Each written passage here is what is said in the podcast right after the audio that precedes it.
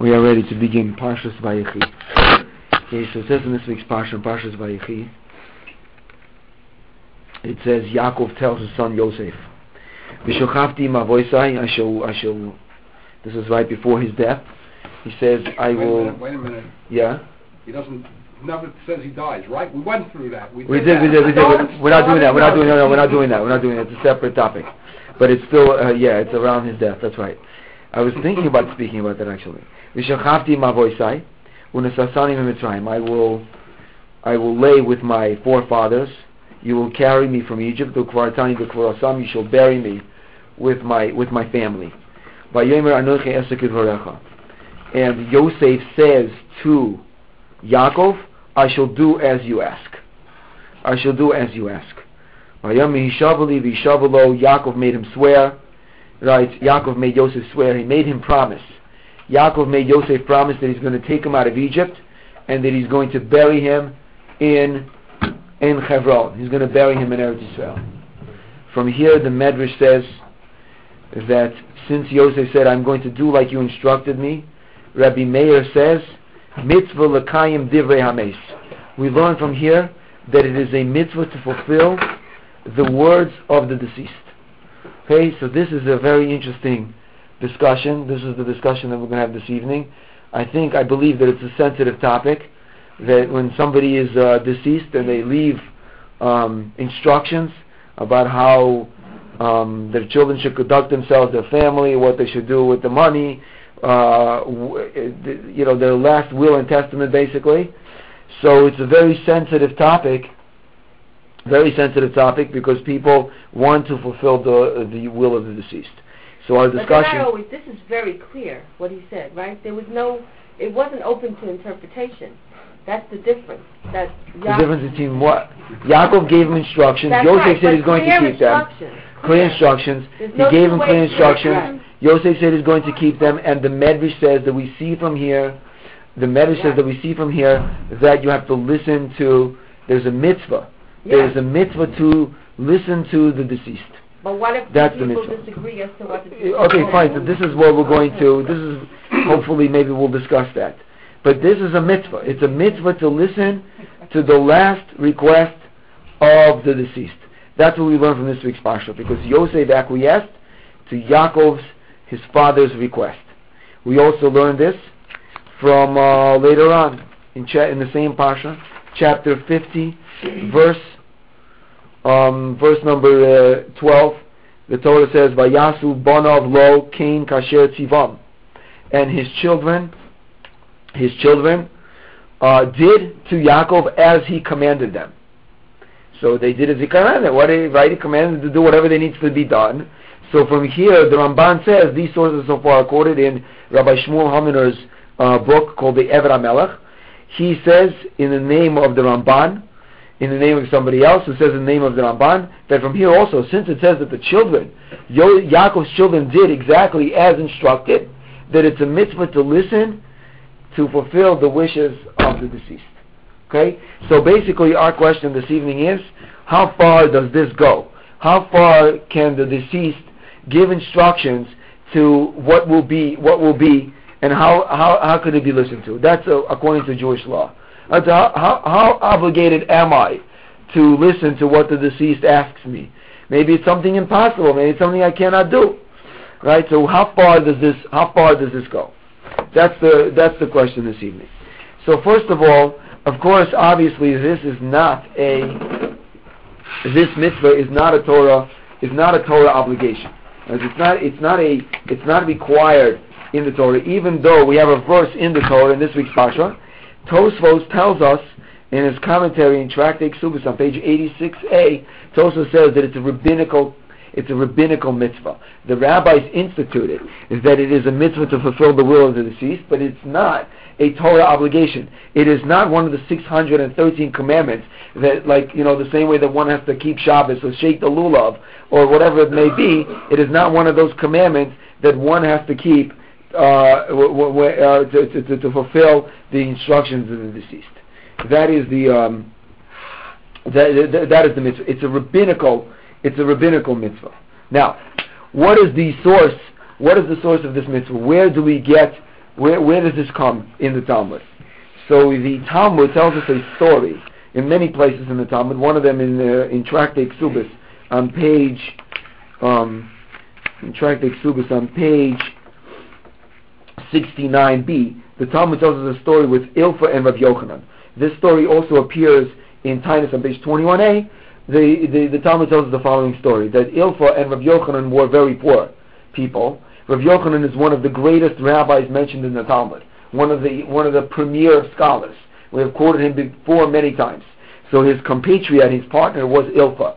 Ilfa and Rav Yochanan were very poor, and so they decided, uh, Rav Yochanan decided that he's going to stay poor and he's going to study Torah and Ilfa decided that he's going to uh, he's going to go into business uh, so that he doesn't starve to death. That's what happened. So Ilfa went to do his business, literally and figuratively, and Rabbi Yochanan went to do his business figuratively. So Ilfa, when he Rabbi Yochanan in Ilfa's absence was appointed to be the Rosh Yeshiva. He was appointed to be the head of the yeshiva. He was uh, right the, the the leader. So when Ilfa came back, the student said to Ilfa, if you would have stayed, if you would have studied more Torah, you would have been appointed the Rosh Yeshiva. So Ilfa, Ilfa, what he did was is that he, I'm not sure, this is a different discussion for now, but why he did this. But Ilfa climbed on top of a mast of a boat, of a ship, climbed on top of a mast, and he said, you, you know, I have not forgotten any of my learning, even though I studied Torah, and I'll prove it to you. Even though I what? Even though I even though even, sorry, even though I did even though I was in business, thank you. Even though I was in business, I have not forgotten any of my any of my Torah, and I'll prove it to you.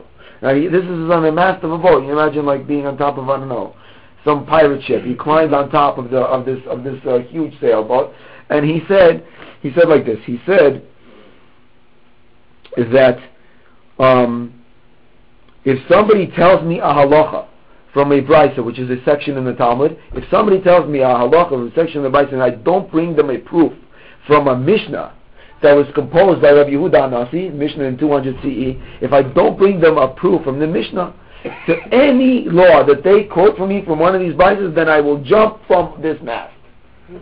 That's it. That, that, that's what I'm going to do. I will jump. I can, I can, I can bring you a proof from a Mishnah to any law that you can find me in the brisa of the Talmud. Okay. So there was one old man that took up the challenge.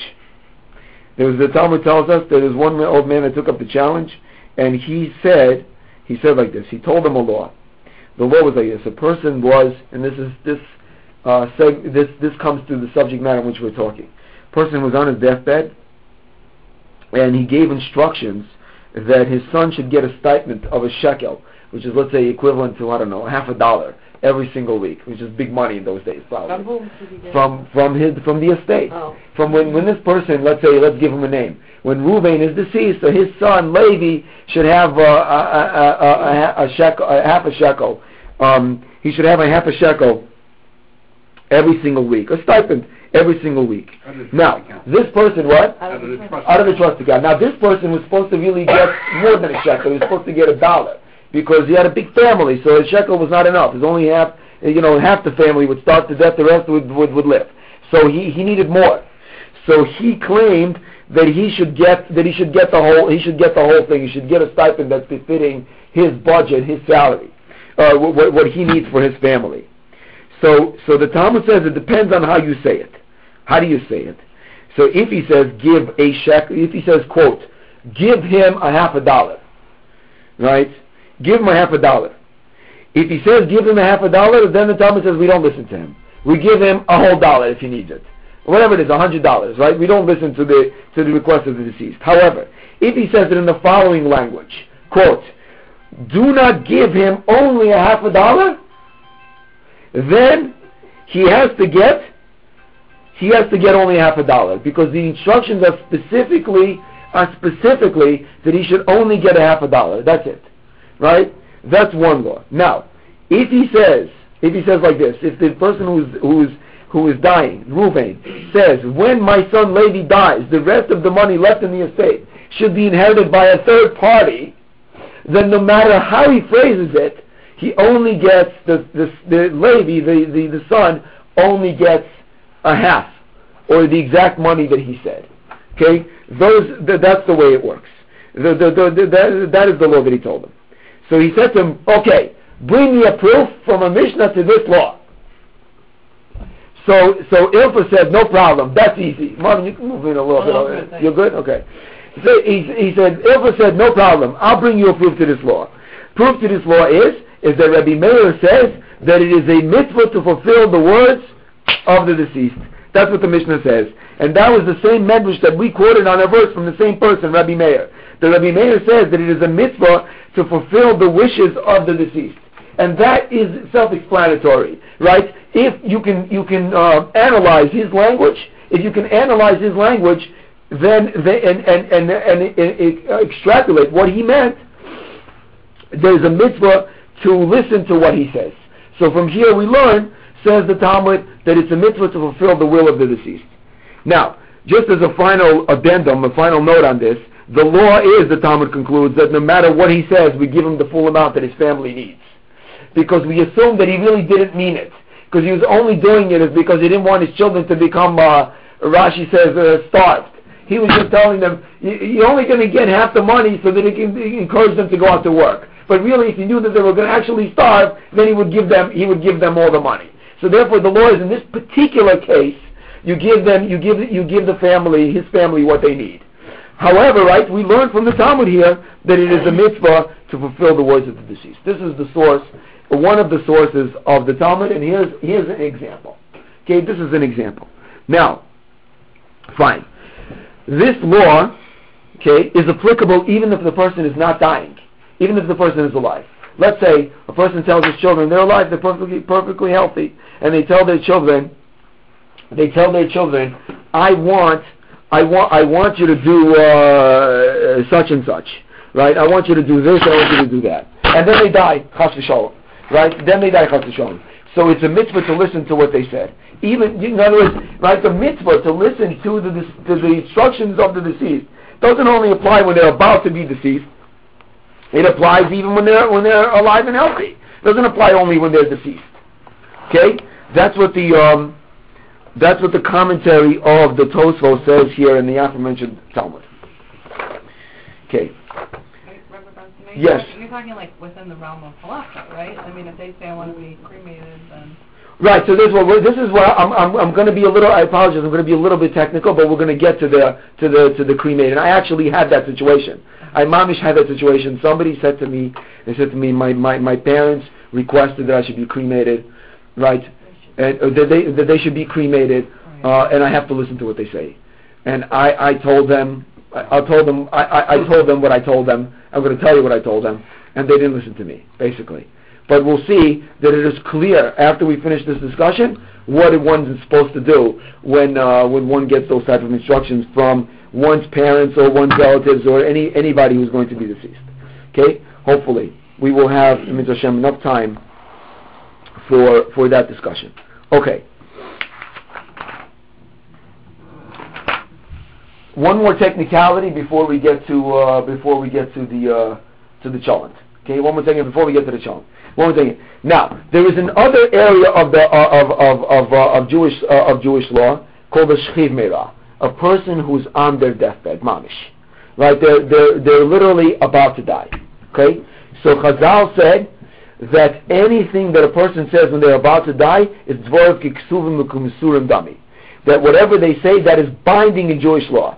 In other words, like this: the if in Jewish law, in order to transfer possession from one party to the other, you hear Rabbi Moshe Chaim, right? In order to transfer one one uh, one, one uh, uh, an object from somebody else, you have to do an active active acquisition, such as picking up the item, such as uh, having a, a, a document of, uh, of, of, of, of possession or gift, such as pulling the item towards oneself with the permission of the previous owner. You have to you have to perform an act of acquisition. You can't just say, "Oh, I give you my word that it's yours." You can't do. I I give you my word that it's mine. The word, the word in Jewish law does not mean anything. There has to be, in order to be obligated, there has to be an act of acquisition. True that the Talmud tells us in what? I didn't say anything. Mordechai ben Rishon. I didn't say anything. True that the Talmud tells us in Tractate Bava Metzia on page 44a, the Talmud says that anybody who does not keep their word, the one that has uh, did retribution for the, the, the generation of the dispersion and the generation of the flood. We'll pay back a person who does not keep their word, and it's imperative. It's the Jewish thing to keep your word when you when you make a promise. However, in Jewish law, it is not binding in court. You cannot say the guy gave me his word, therefore it's mine. There has to be an active act of acquisition in order to happen. However, the rabbis were afraid that a person who's on their deathbed might come to the realization that if they say something and they give their word, their situation might become exasperated to the point where they might where they might die early. Therefore, the rabbis gave the power to a person who's on their deathbed to say something and that their words would be binding as if it was an act of acquisition, mamish. And so whatever they say right away becomes an act of acquisition. If they say so and so is supposed to get money, the money is theirs. Show off. But that's so problematic because what if at that time they're not in they're not in their right minds, non-compos mentis.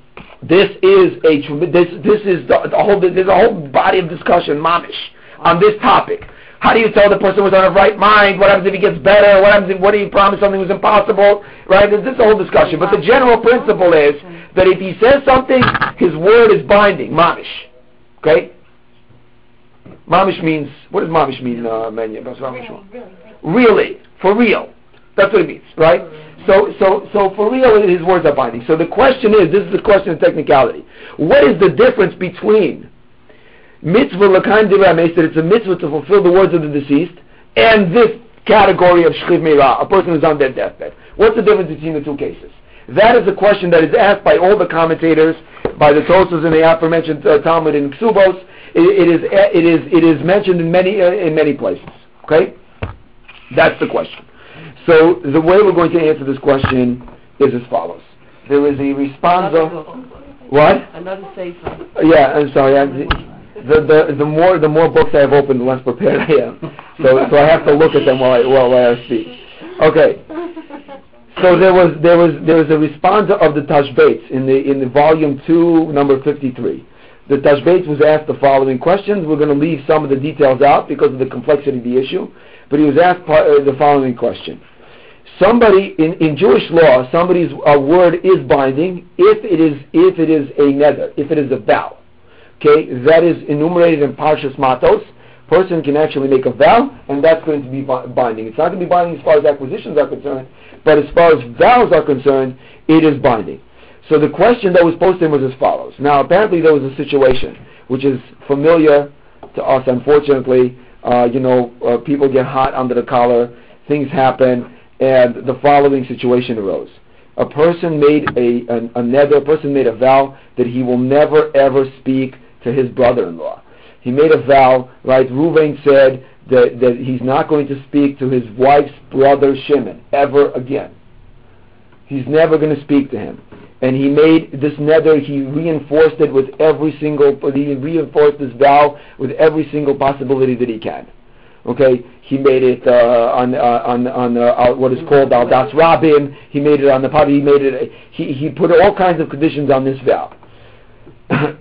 now, what happened was, is that the father of this fellow, the father of this fellow, on his deathbed, instructed him that he should speak to his brother-in-law. Okay, so so so so what can I do, Dad? Right? What can I do? I made a vow that I'm not going to speak to him. So they asked the question to the Tashbetz, perhaps maybe there's a way out of this vow. This was the question. Okay? Now the question was like this. This was a special type of neder. Then a neder is a vow which is binding. If a person says, I'm never going to eat meat again, or whatever they say, I'm not going to eat meat for a week, right? For some of us that's a problem, for some of us that's a big problem. If somebody says a vow that I'm not going to eat a meat, a meat for a week, it is binding, according to Jewish law. Now, there's two ways to get out of a vow. One way is to say, I regret what I did. It's called harata. I regret that I made the vow altogether. Right? That's one way. Is that vow Second- someone hears? What? Like, is Yes, that you only have to have someone hears? right. Like, if you say it to In order to be binding, Uh, you I think have- it's, you have to it's binding to yourself. I think it's binding to yourself. But fine, yeah.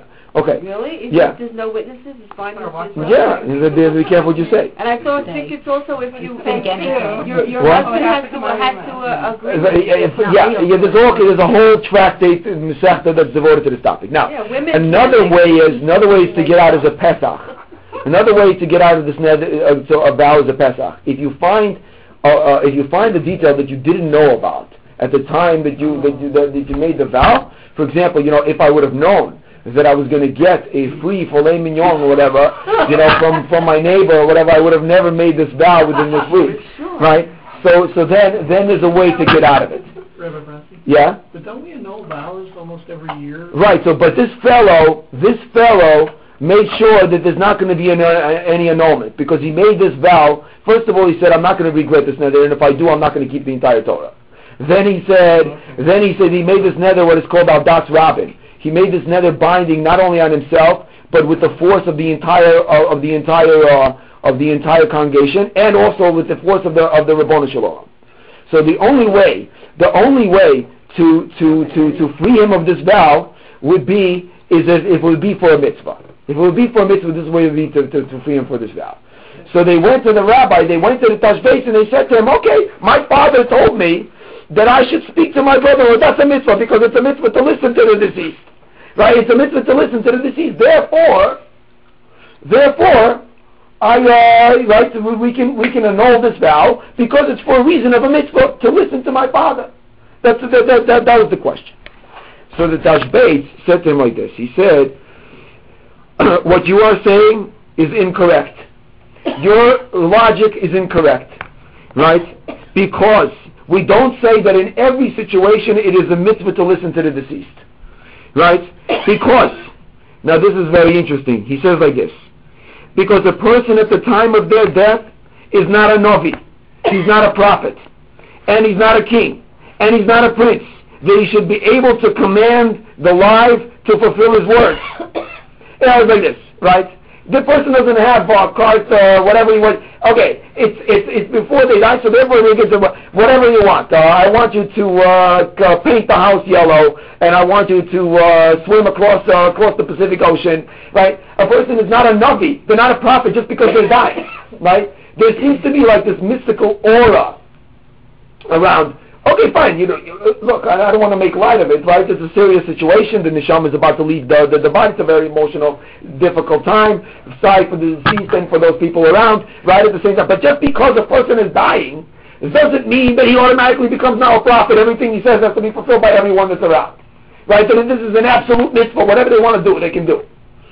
Now, he's, he's, it's, it's like, a person when, they're dying, they have a status of a, of a king. Uh, my every wish is, is, is a command. I want you to eat roast beef sandwich at five o'clock this afternoon, right? So uh, after after I die, so uh, right, it, there's just there's no such. He she ain't shilton b'yom hamaves.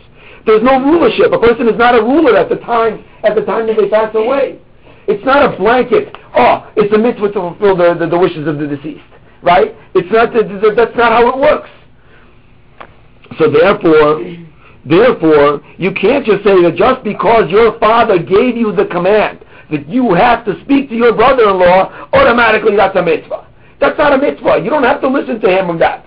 That you can't consider that a mitzvah in order to annul the vow. Now, as far as I understand, I didn't look at the, the, the rest of the response very carefully, but I think he, he, for a different reason, he tells them it's okay, they can annul the vow. But not for this reason. Not because it's a mitzvah to listen to the deceased. Therefore, you can't use this as an excuse to annul this vow because it is not a mitzvah to listen to your father in that situation necessarily. Right? So when is the mitzvah of listening to the deceased? Says the Tashbetz, the mitzvah is only with money. Only when he's giving instructions about his own money.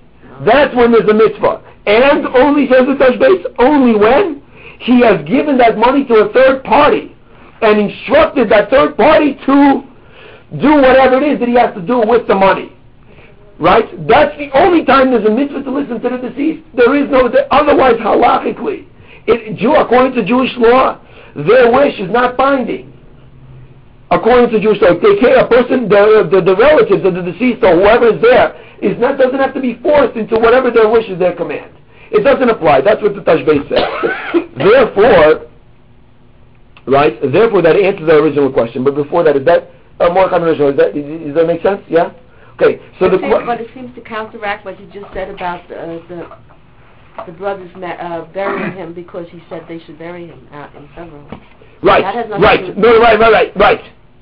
It, it, it, it, it is it is it is in a disagreement for, with what we're saying, but we're gonna we're gonna bring we're gonna quote a proof the opposite. Right. So the proof that we said from the Medrash originally is is that it seems like oh bury me fine bury me right that has nothing to do with money, but Yaakov instructed the brothers to bury him. So there the Medrash seems to say not like that. The Medrash seems to say that there's a mitzvah to listen to this no matter what, matter, even if it has nothing to do with money. That's right. Beilabeno. Geschmack.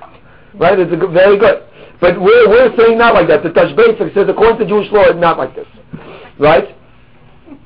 And, as a matter of fact, this is the law. If you take a look at you, if you open up the code of law in Choshen Mishpat uh, 252, number 2, it says that it's a mitzvah to listen to the, to, to, to, to the deceased, but only in a case where it is, only in a case where they have given their estate over to a third party to control, an executor of their estate, and instructed those that exe- executor to do with it as according to in accordance with their wishes.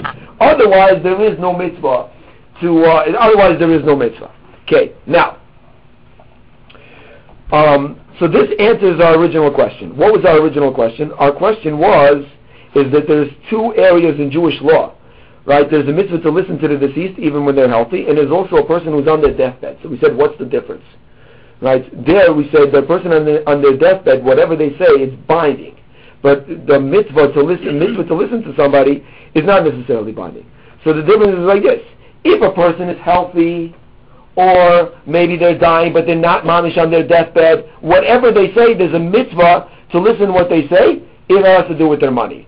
However, if a person is really mami- on, on their deathbed, they're really dying, they're, they're, they're about to die, whatever they say is binding, and ownership is transferred right away with the items. For example, let's give an example. Right, here's an example. Ruvain says that I want to give $2 million to Shimon. Okay? Now, Shimon dies. Yeah? And then Ruvain dies. So is there a mitzvah to fulfill the obligation of Ruvain, to the wishes of Ruvain, to give a million dollars to Shimon? So we do like this. If he was on his, if Ruvain was on his deathbed, yeah, as he hear the case clear? Yeah? If Ruvain was on his deathbed, then whatever, then the million dollars is already Shimon's, as soon as he says it. I want to give a million dollars to Shimon, it's already his. So therefore he died afterwards, doesn't matter, his estate gets the money. However, if Reuben was not dead, if Reuben was not dying, he was healthy, or he was not immediately dying, right? Then, then there is a mitzvah to fulfill his wishes. But if Shimon dies, so then you don't have to fulfill his wishes anymore because Shimon is no longer around because he, he doesn't have to. He, he doesn't get the money. Do you hear, Ezra, what I'm saying? Yeah. Binyamin Yeshua, you hear what I'm saying? Yeah.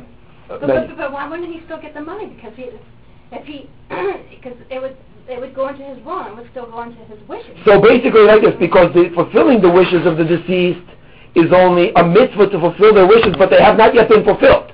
So therefore, if the party to which the instructed should receive the money is no longer around, therefore the wishes are that the, the, the, the, the money should be given to that party, and that party is no longer around. However, if the person was his- saying, his family Manuel, listen were- carefully, listen carefully. But it is part of him. Wait, wait, listen carefully, Manuel. One second.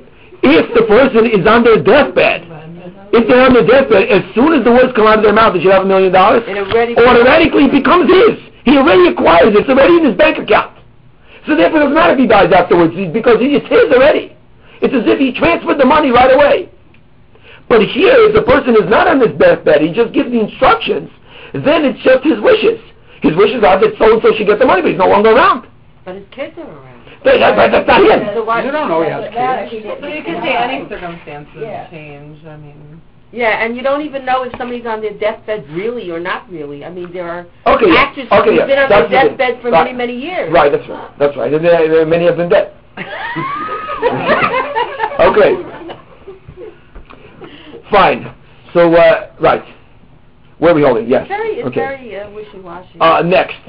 I, I'm, I'm just, I'm being, uh, this is shorthanded. This is, uh, Oh, Shorthand, shorthand. Shorthand, right. This is shorthand. Okay, next. The Pischei Tshuva, which is the compendium of different responses in the Code of Law, the one that we just mentioned, quotes a responsa of the Shvus Yaakov. The Shvus Yaakov had a similar situation. Shvus Yaakov was asked the following question. There was a woman, she was on her deathbed, and she gathered her family together and she said, if you ever have a machloikas, if you ever have a dispute, I want so and so to settle it for you. Okay? I want so and so to settle it for you. Yeah, right? Imagine a big family, whatever it is. So she said, she said, this is my wish. This is my dying wish. If there's ever a dispute that develops between the brothers and the sisters, between my children, I want Ruvain to be the, the, the, the, the person who's going to settle the dispute. That's what I want. Those were her wishes. Okay? This was what the, uh, what the, uh, what the Shvus Yaakov was asked. And then, of course, right, she passed away. And they developed a dispute, likely story. They developed a dispute, and one of the brothers of the family said, no, I don't want to go to uh, so-and-so. And I only said it to my mother because I didn't want her to, uh, I, I didn't want her to be aggravated, right? I said, of course, what am I going to, she's on her deathbed. I'm going to say, uh, whatever you want, mom, whatever, you know, no problem. Right? But I don't want to go to this guy. So what should we do? So what does the Shvus Yaakov say? The Shvus Yaakov says that as far as that's concerned, he actually says that he has to listen to his mother. But not for this reason. As far as this reason is concerned, he says he doesn't have to listen to her. For the same principle that we said before. For the same principle that we said before. He doesn't have to listen to her because where's money? There's no money. What instructions you him? There's no money. She's yeah. I want the, there should be a settlement. Uh, you, should go to so and so Plony. I don't want to go to Plony. I don't want to go to so and so to make a settlement. I'm not interested. I only said it in order to placate her. So as far as that's concerned, he doesn't have to listen to. it. That's what the Shvus Yaakov says. However, now the Shvus Yaakov adds in the sensitivity. Well, we have this clear. The clarity is, as far as the strict Jewish law is concerned, the only time there's a mitzvah to listen to the wishes of the deceased is only when he gave money to a third party and told the third party and gave instructions what to do with it. Okay? Now, however, adds the Shvus Yaakov. The Shvus Yaakov adds the following. He says, however, still, it is a chesed, it is a kindness, which goes beyond the letter of the law, that whatever the deceased asks for, to fulfill it. Okay? So it is a kindness. That's That we can't we can't force you on it. It's not binding in in, in, in, in a Jewish court. We're not going to say we're going to force you on these instructions, right? But if your mother says it and you can do it, so he says it's a it's a it's a, it's a, it's a chesed. It's a kindness to fulfill their will. So therefore we have two levels, right? We have two levels. That there is there is the, the to, to fulfill the wishes of the deceased. As far as the strict letter of the law is concerned, it's only when I'm talking about money with a third party.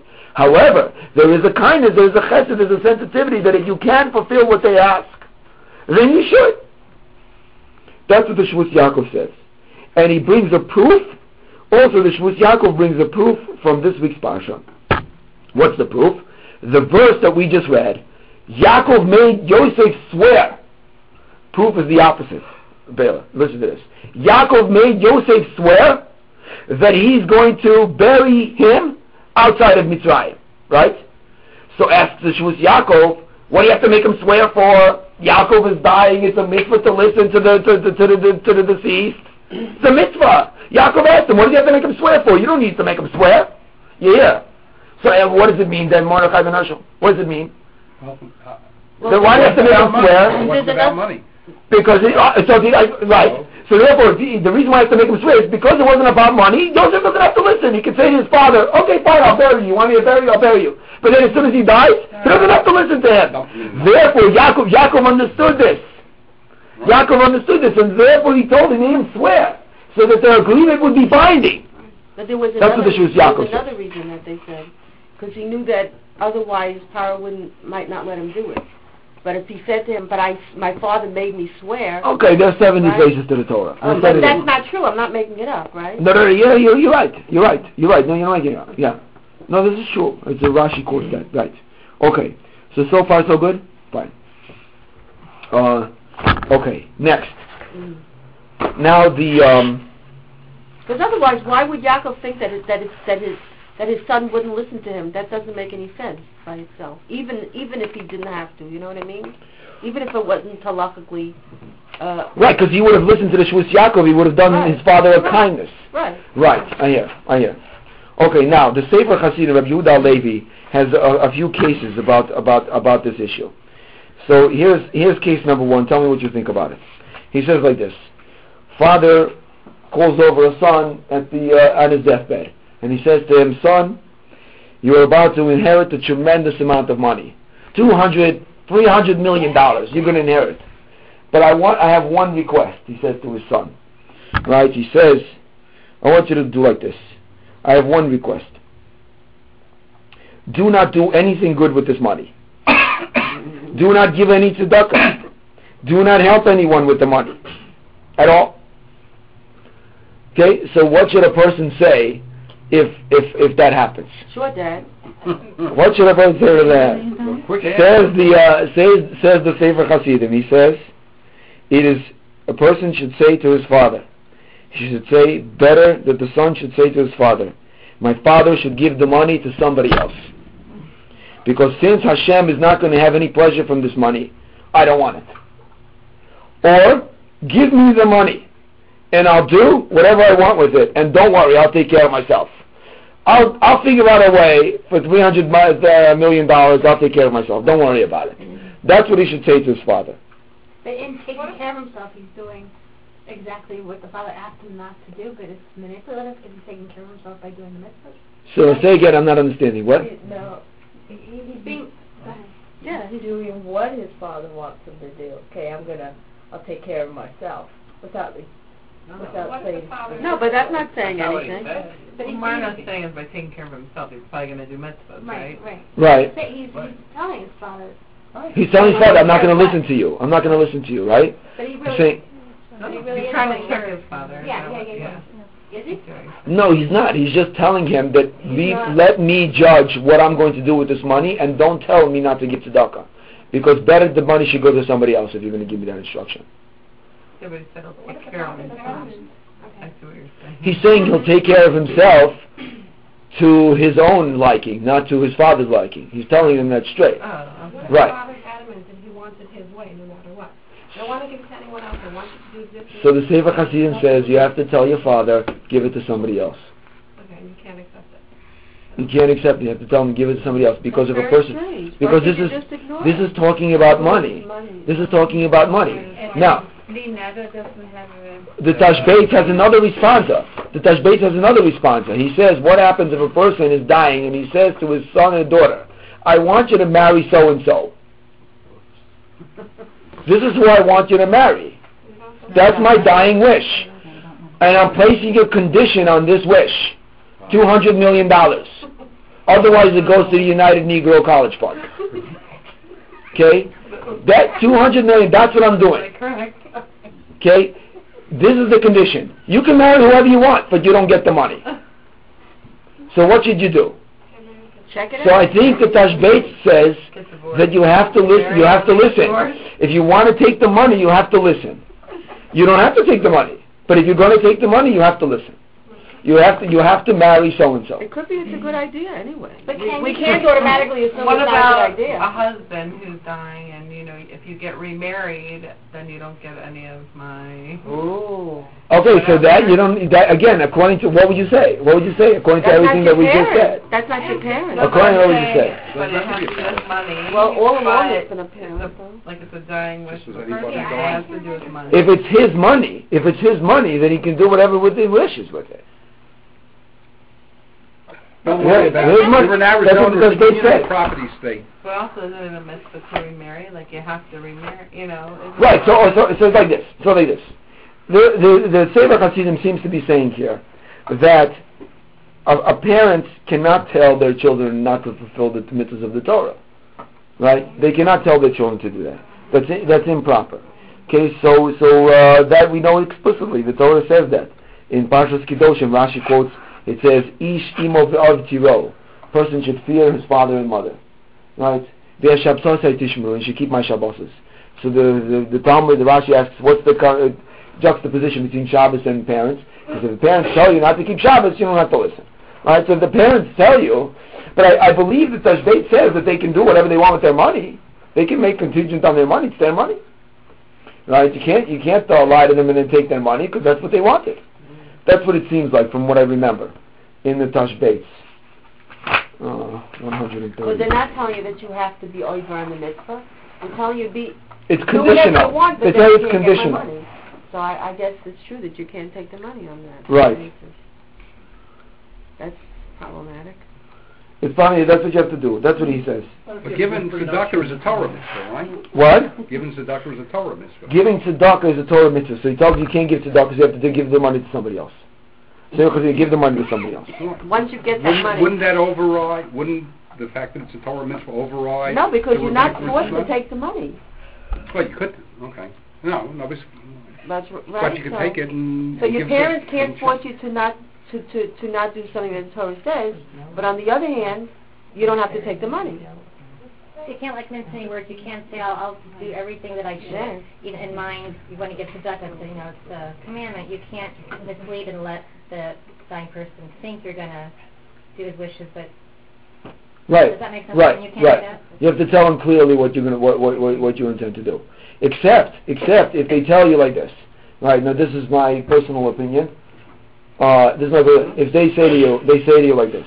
They say, "I want to be cremated. I want my ashes to be uh, sprinkled on the uh, San whatever Francisco. on the San San Francisco Bay uh, uh, on the Alcatraz." Whatever, right? So you could you, you could tell them. You could say, look, uh, yeah, sure. What, whatever whatever you ask, because if they if you're going to tell them no, so what is that? What is that going to help? Then you say no. I, I you could say no, but I mean you you can't do it anyway. If they ask you, right, one is not allowed to cremate themselves because they But have to you're not return to the talking about the money now. The money would still be. No, no, no money, no money. They just tell you straight. Right. They tell you straight, I want to be cremated. So you could say either yes or no, but you're not doing it. So it doesn't really matter what you tell them. You're not going to do it because you can't. They can't tell you to transgress the Torah. One is not allowed to be cremated. But what if they include money and say, unless you cremate him, you're not getting any money? So you tell them I don't want the money. I don't want the money. That's what it sounds like from the Sefer Hasidim. So what did you tell that person? I, I, I went to speak to the I went to speak to the to the to the to the uh, to the mother. I went to speak to her. The, the, The wife, yeah. The woman who wanted to get herself cremated. The, I went woman to, that was dying. The- Yeah, the- I went to speak to her, yeah. Uh, uh, uh, what she said? She said, "You're not going to convince me." She said, "No, "I'm going to get cremated, and you're not going to convince me. I want to be together with my husband." And he was cremated. So he was cremated. So I looked her in the eyes and I said, "I'm sorry to tell you this, but you're not going to be together with your husband if you if you also get cremated." She said, "I'll wait and see." I said, "Okay." Was she going to let you know? Mm-hmm. She you had the hasn't yet. yet? She hasn't yet. Everything went up. I didn't know. I didn't know what to say honestly. I mean, I, I wasn't. You know, I tried to be. I didn't push the issue. I didn't push the issue, but I tried to. It's a very serious thing in Judaism to get cremated. Very serious. But on the other hand, if you don't believe it, then it's not serious. That's that's the funny thing. That's the irony of it. But it, it's real though. It's But real. it's not real to them. But it will be real to them. It will be. No, it won't be because they won't be. Yes, they will. They will be. Yes. How will they be if they've been cremated? They, they have a soul. They have a soul, and Hashem's not going to let people off that easy. Well, you oh. think Hitler has disappeared from the face of the earth, no longer exists? That would be a reward for him. He can do whatever he wants, and they no longer exist. No, he's uh, he has to pay. So their soul will look. At him. Yeah, of course, he has to pay. Okay, next case. Next case. Okay, the, the, now this is in the Code of Law in a different section. You're there. Uh, 344. Okay, number uh, number 10. Person says, gives a command to their children, I don't want a eulogy. I don't want a eulogy at my funeral. So what's the law? Says the Shulchan Aruch have to listen to them. If they if they request no eulogy, no eulogy. Okay.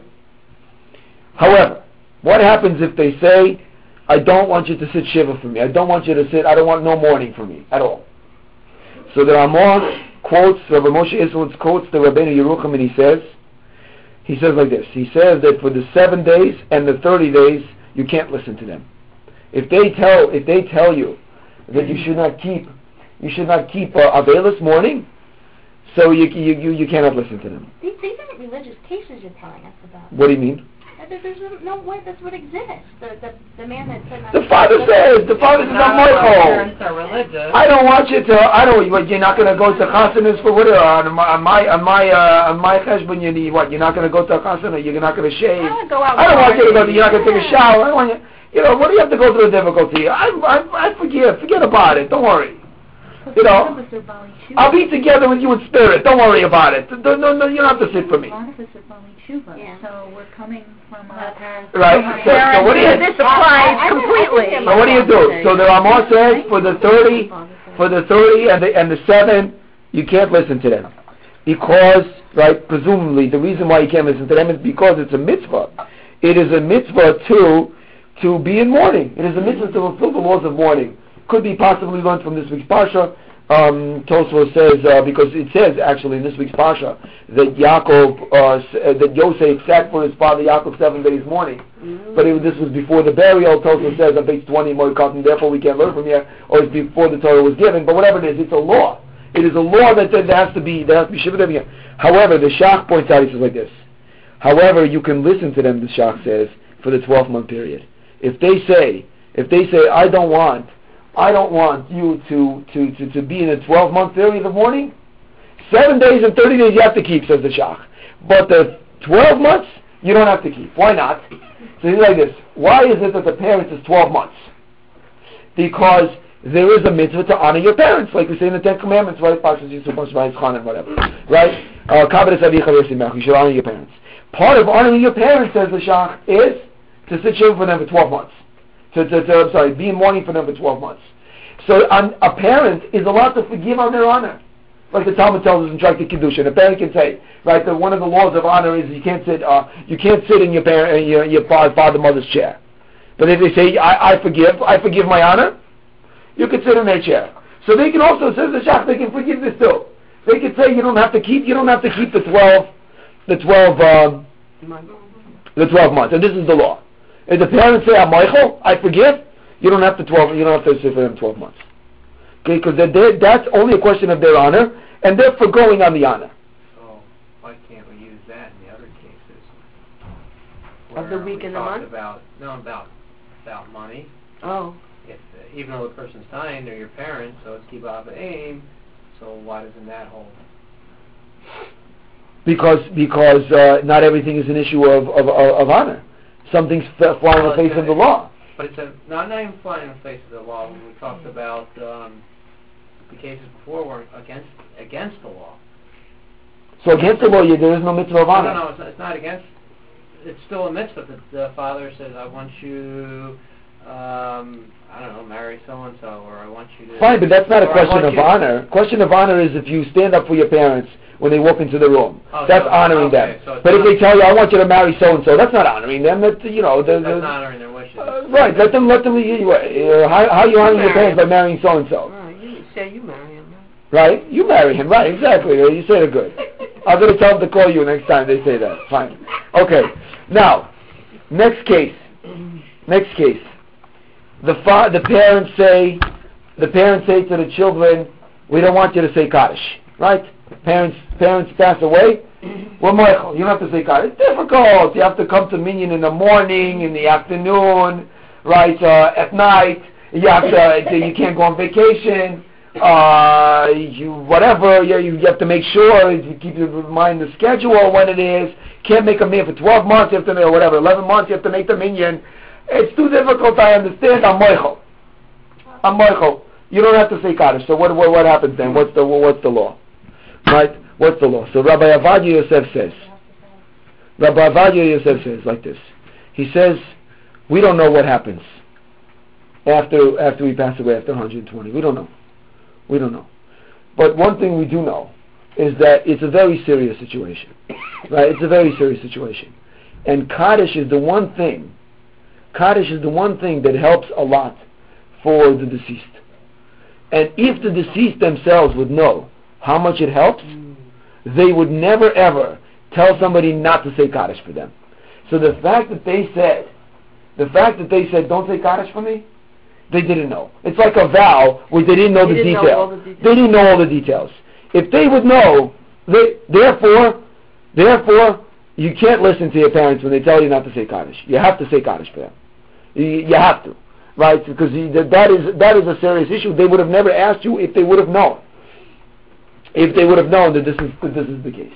So the feminine now, feminist now wants to ask you then why, then then why do they discourage women from saying Kaddish? What does that have to do with? Uh, Because if it's such a great thing for the soul, then why aren't women encouraged to say Kaddish also? I don't Great thing know. for a man to say. 'cause- Yeah, I don't know what the But we're details. talking about the soul of the deceased, not the one who's saying the But But if you're the daughter and you pay someone else to say it, you're still helping the deceased. Study Torah is also right, right. not what she's Study asking. Torah is more. She didn't answer that question. I'm asking if I don't know. If, it's if it works, then you say the. Kaddish. If it works, you say the Kaddish. If it doesn't work, you don't say the Kaddish. I don't know the details. It doesn't matter. That's a separate discussion from this uh, from this class. That's You can go say the Kaddish with the with the in, in the shul if you want with There was a else. woman uh, who who came to one of the classes. and Yeah. She said she was learning in this partner to partner thing with somebody in New York, and her parent had just passed away, and the person on the phone said to her, "You are not allowed to say Kaddish."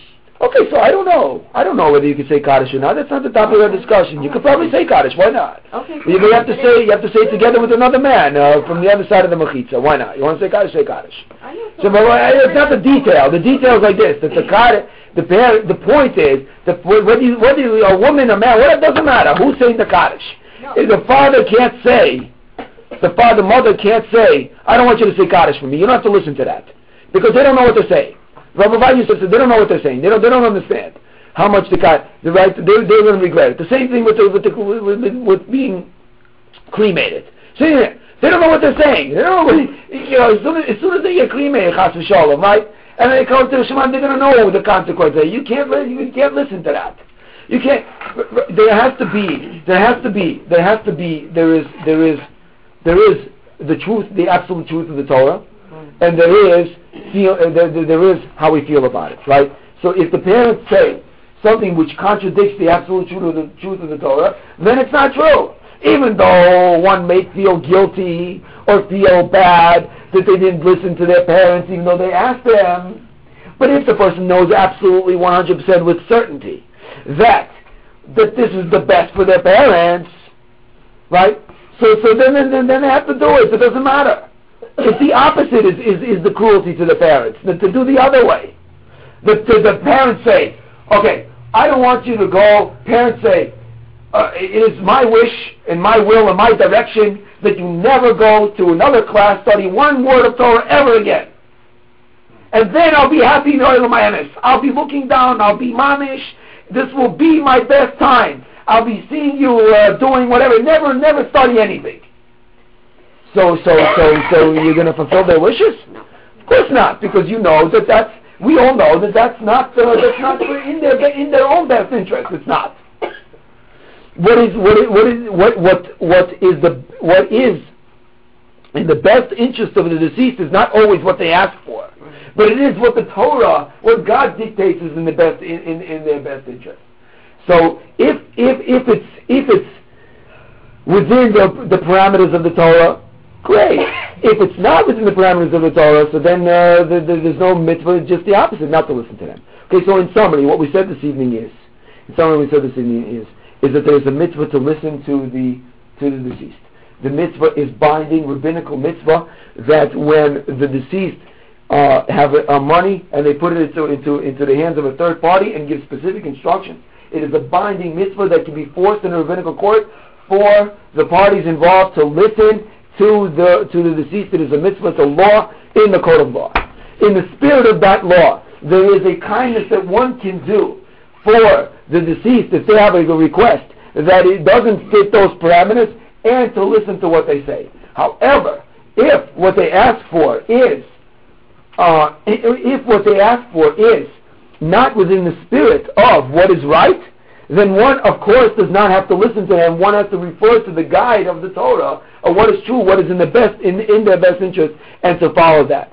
To follow blindly uh, whatever they ask, because one feels that they are doing uh, that which is good for them, is not necessarily the right way to go, because the be, be- because it might not be good for them. It might be, uh, on the contrary, an, an act of cruelty. Right? This is what we learn from, um, or some of the, some of the issues involved that we derive from this week's parsha. Okay. Probably Thank you all for joining us. Have a good Shabbos. to. Uh, Things that you use